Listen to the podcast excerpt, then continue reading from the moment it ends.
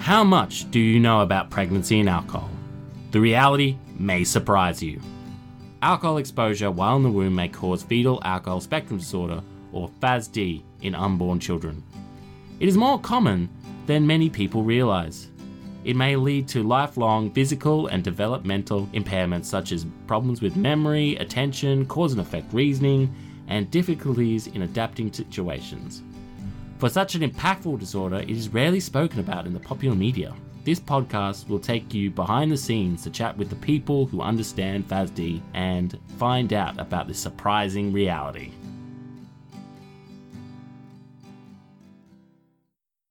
Welcome, welcome, everyone. Um, I'm glad to see you tuning in to our little podcast. Uh, my name is Kurt Lewis, your friendly neighborhood podcaster slash village idiot slash interviewer of this episode for today.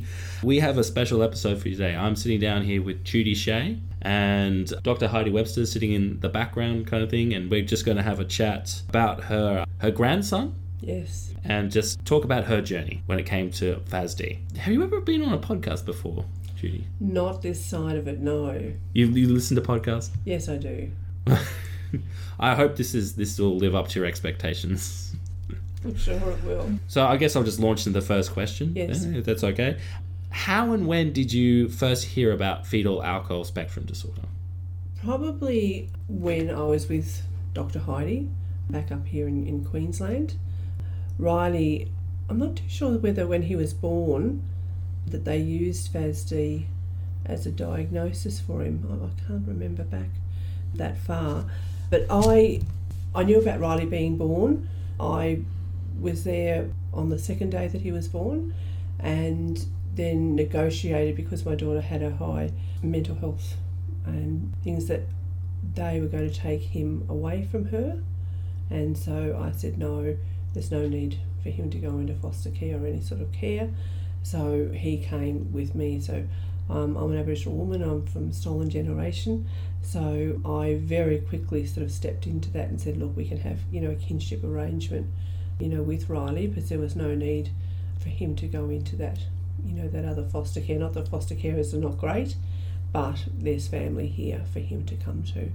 So that was a really important journey for me. So I knew that he was premi, had two premature pregnancies, and I said, look, I know how to look after a premi baby. So they had confidence that I could, you know, do it. So I had it all set up that when he came back to me, that there was a paediatrician in place. You know, my work, I was going to take long service leave and all of those things. So it was all about Riley, you know, and his sort of new journey from there. Wow, not many not many people would open their life like that to someone. oh, well, he's my grandson, you know. So, you know, being from the stolen generation, you know, he's my blood. So, not knowing, I mean, I, I did know from there, but I didn't find out my family till I was 49. But when you don't know who your family is, you know, you just, in this situation, you go, well, there's no other.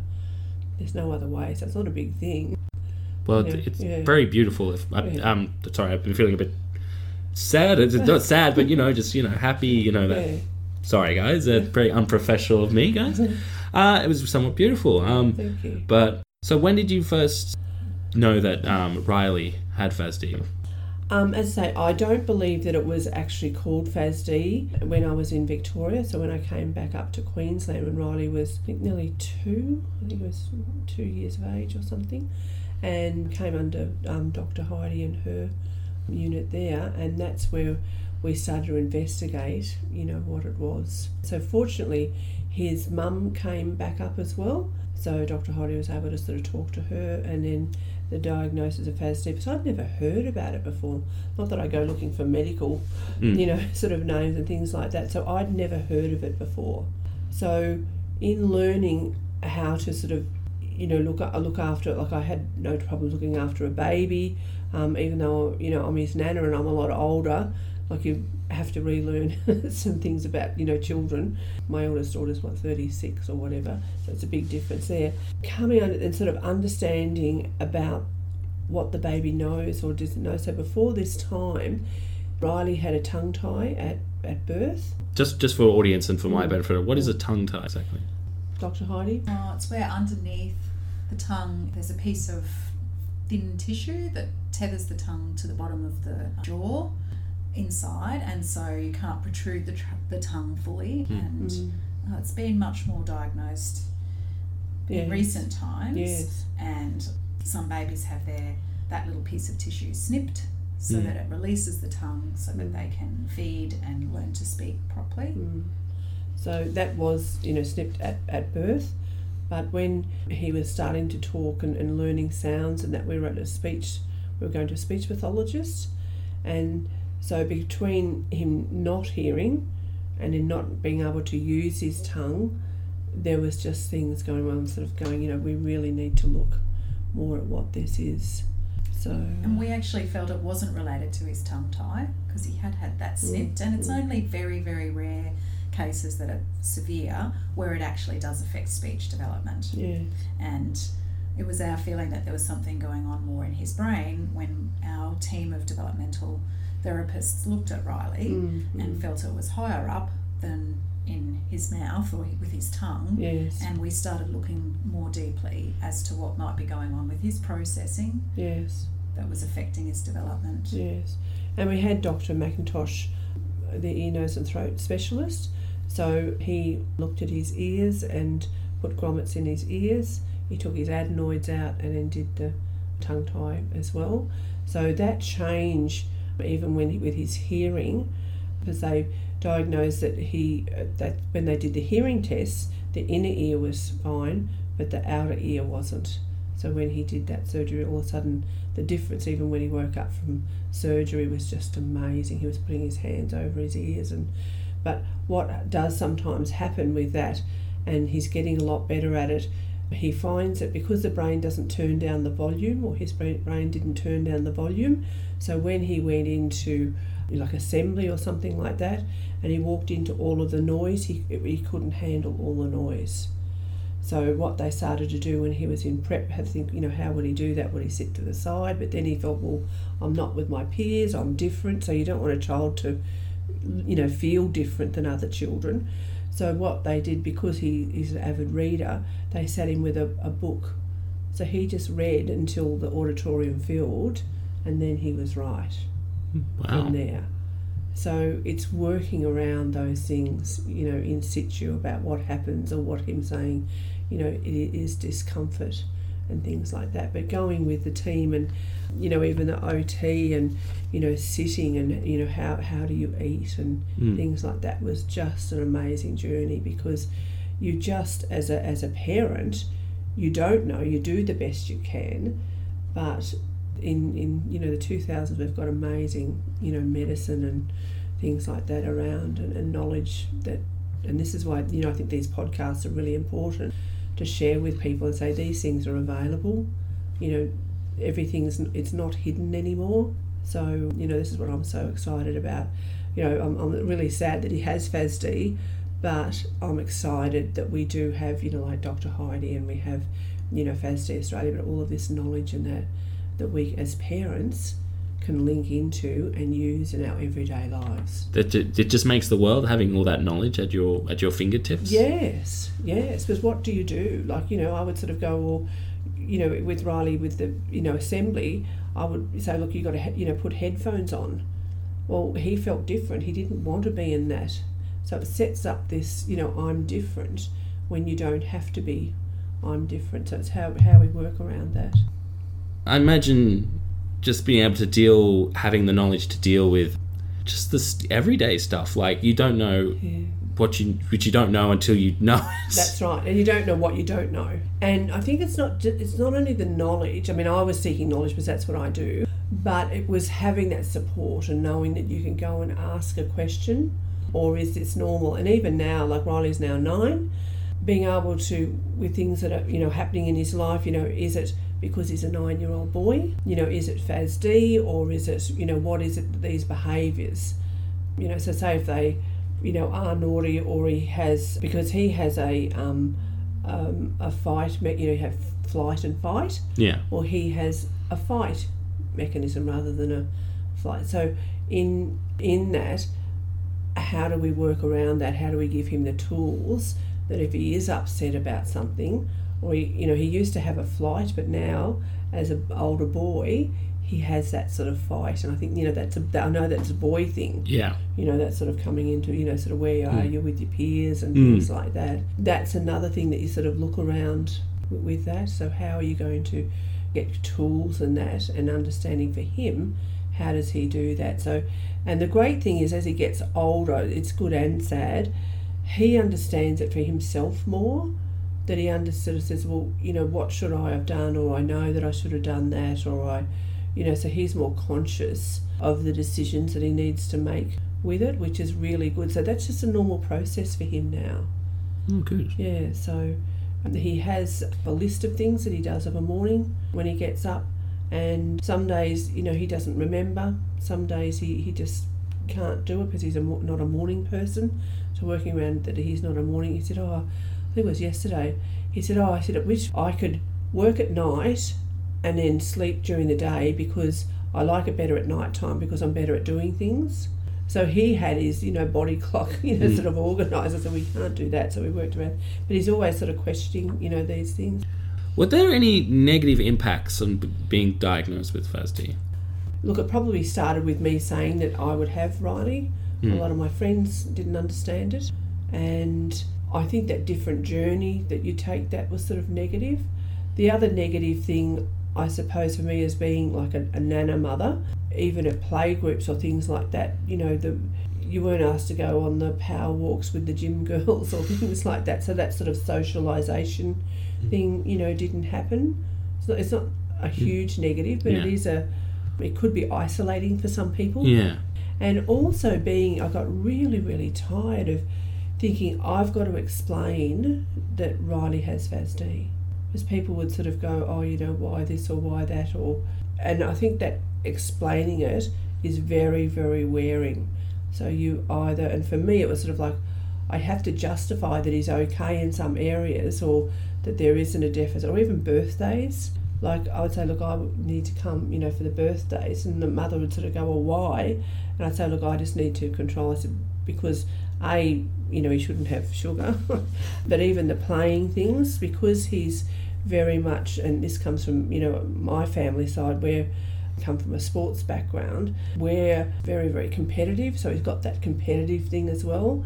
So if you're playing even, you know, pinning the tail on the donkey or hitting Mm. those, you know, what are those birthday Pinatas. pinatas? How often do you have to explain it to people? It just becomes so frustrating sometimes. Oh, absolutely. And sometimes I, I feel, look, am I over explaining it? Look, it's like a few weeks ago, he takes the dog for a walk of a morning and we live near the beach. One day, it was on a Saturday, he said, I'll go and take the dog for a walk. I said, that's great. And he didn't come back and I was doing things. I thought, oh, gee, he's not back. So I looked down the road and he couldn't see him. And so I jumped in the car and went down, you know, having a look.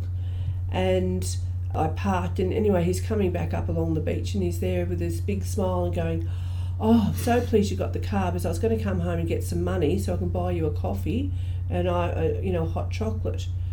And but he'd been all the way down to the surf club and, and down there, and people had sort of said, "Oh, where's your mum?" And he'd gone, "Oh, she's at home," but he didn't think of anything else than, um, you know, it's a great day. I'll walk, walk to the surf club. So all the things that we've talked about of, you know, where you walk to, that's gone because he's enjoying it.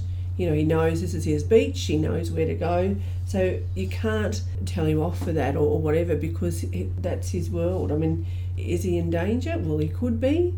But do you talk? I mean, he, we talk about stranger danger, school talks about that. But how do you, if there's something that's enjoyable and he's, he's, he's doing, you sort of go, really? Gee, I'm pleased I came with the money.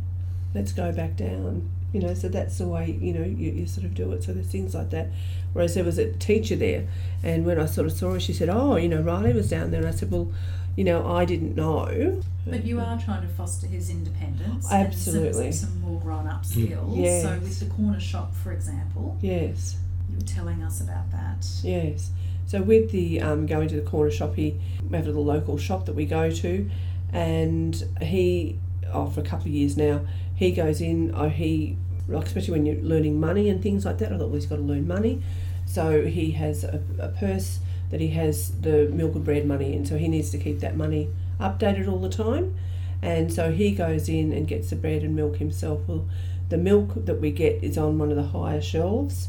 So what he was doing, unbeknown to me, is that he was sort of standing on the shelf or the fellow was leaving a stool there for him to get the milk down. And the first time he did it, the, the owner sort of came out and was sort of looking, you know, looking for a parent. And I was just sitting in the car and I sort of waved and he sort of waved anyway. He was sort of looking quizzically and I sort of went and said, look, you know, this is Riley. And he goes, oh, he's, you know, he's getting the bread and milk. And I said, well, he, he is seven. And he goes, oh, he said, I thought he was only about five or, you know, something like that. So because he's a smaller stature, people think that he's, you know, younger. And so when you're progressing his independence and things like that, he hits a barrier because people are asking him, Where's your mother? and things. And he sort of goes, Well, I'm nine, you know, really, I'm allowed to be here and do these things. So he finds that very difficult. That people are sort of, you know, oh, you don't look nine. Well, you know, I am nine. so he finds that, you know, a little bit difficult, you know, mm. now. I just wanted to ask what advice would you give other carers in your position or those who think they have a, a, a child in their care might have FASD?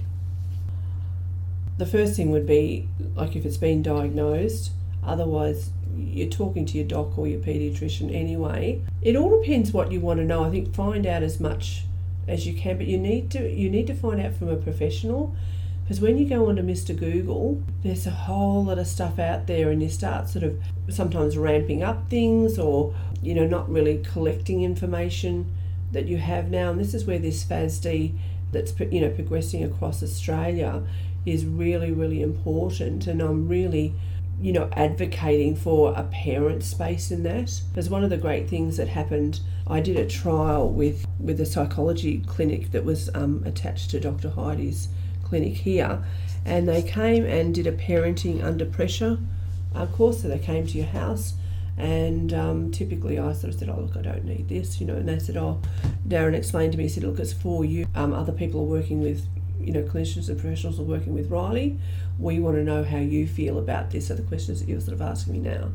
So the benefit of that, one of the things that he, you know, sort of said is, do I feel that I am a bad parent? So it was really interesting being sort of like a nana parent. And I said, well, I don't think I'm, you know, I'm a bad parent.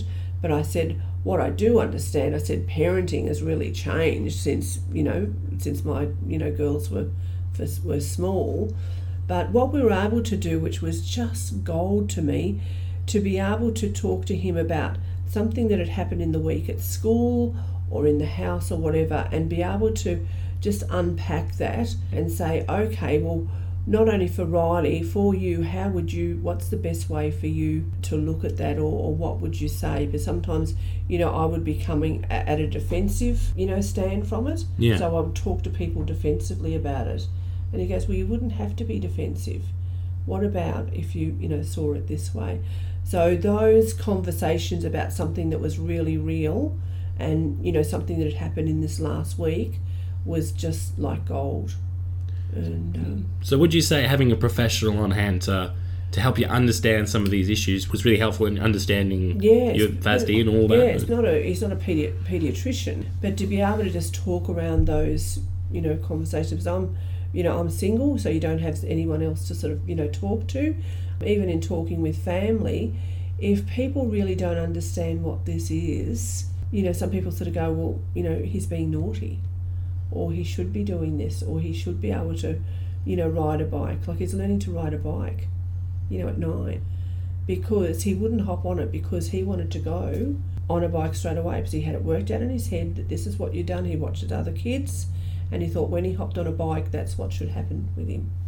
And so to not be able to do that, no, I don't want to ride a bike. Mm-hmm. I don't want to skateboard because I'm not doing it like I see other kids do it. And that's that's frustrating for Riley. Oh, absolutely, absolutely. It'd be frustrating for anyone, really. I know for anyone, yes.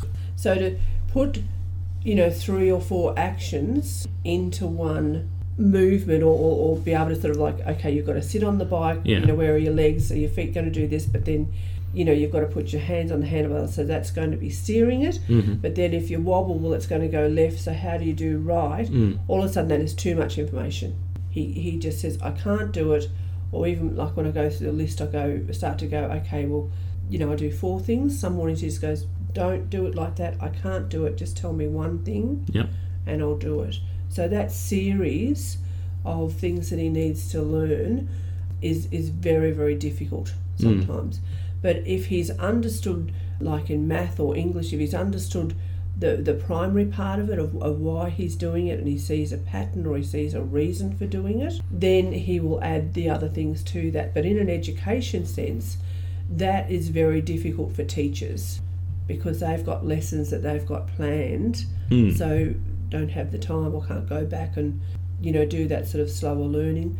The other thing is that Riley doesn't like to be timed. Anything that he feels he's timed and under pressure, he will just say no to. When he first started writing, he felt that he should write.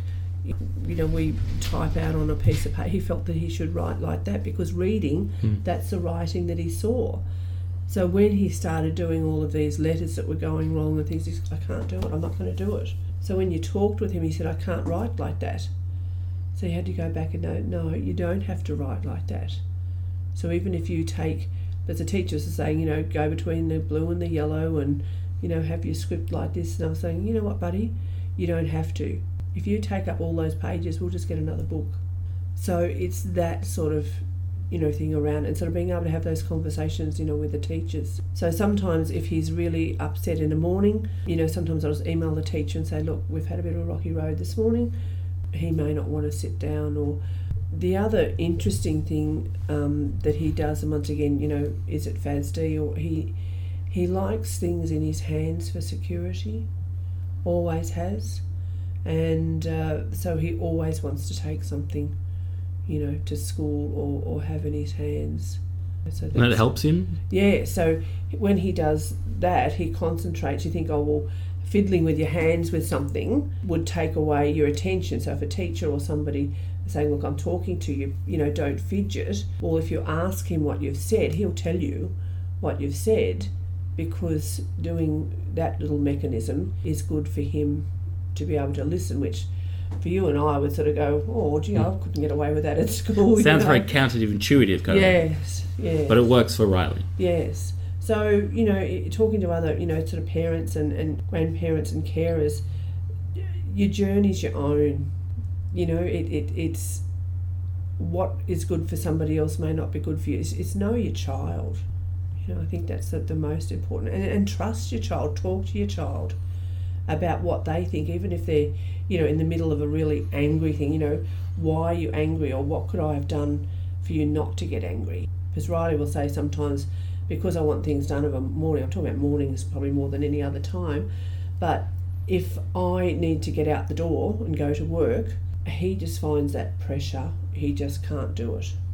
So I've got to back up on the adult. So I've got to back up on that and sort of go, okay, well, I need to do, you know, all of these things. But your journey's your own. so I can't speak highly enough of, of, of keeping in with your, your professionals because to me, there's greater, I need greater understanding because he's getting more understanding Yeah.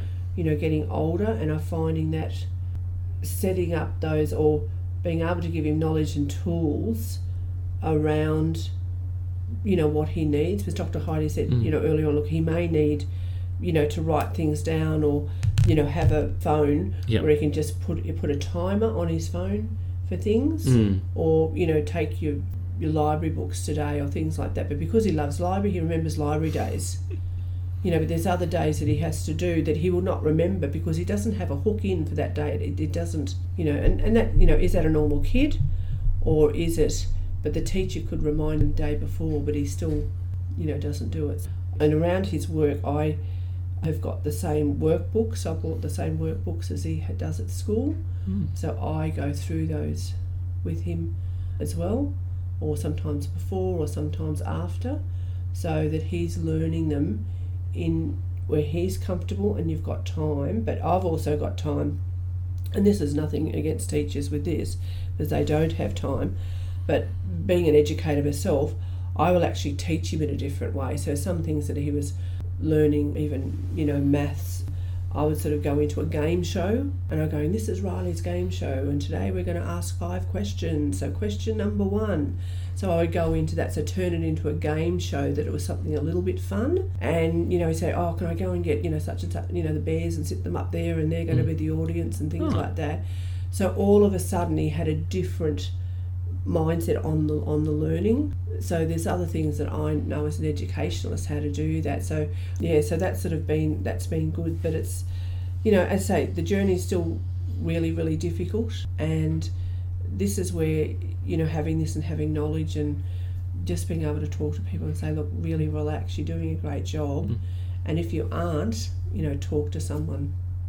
Talk to someone about it, you know, talk to your child or get somebody else to have a yarn, you know, with your child. Because Riley, being a boy, I've got my daughter's um, partner, he, uh, you know, he's one that's taught him to ride and, you know, go skateboarding and somebody else takes him fishing and things like that. So all of those, you know, things of getting him out and then doing these other things are really, really important. Well, that's uh, that's all the questions I have for you today. Um, I'd like to thank you for sharing your experiences, you and Ri- and I wish you and Riley all the best for the Thank future. you. Thanks. you. Oh, thanks. Thank you for listening to this episode of Pregnancy and Alcohol: The Surprising Reality. Please come back next week for the next episode of our little podcast. Any questions about today's episode, then please check the links in the show notes for more information. Pregnancy and Alcohol The Surprising Reality was brought to you by Kurt Lewis and No FASD Australia. All rights reserved. For more information about No FASD, then go to www.nofasd.org.au.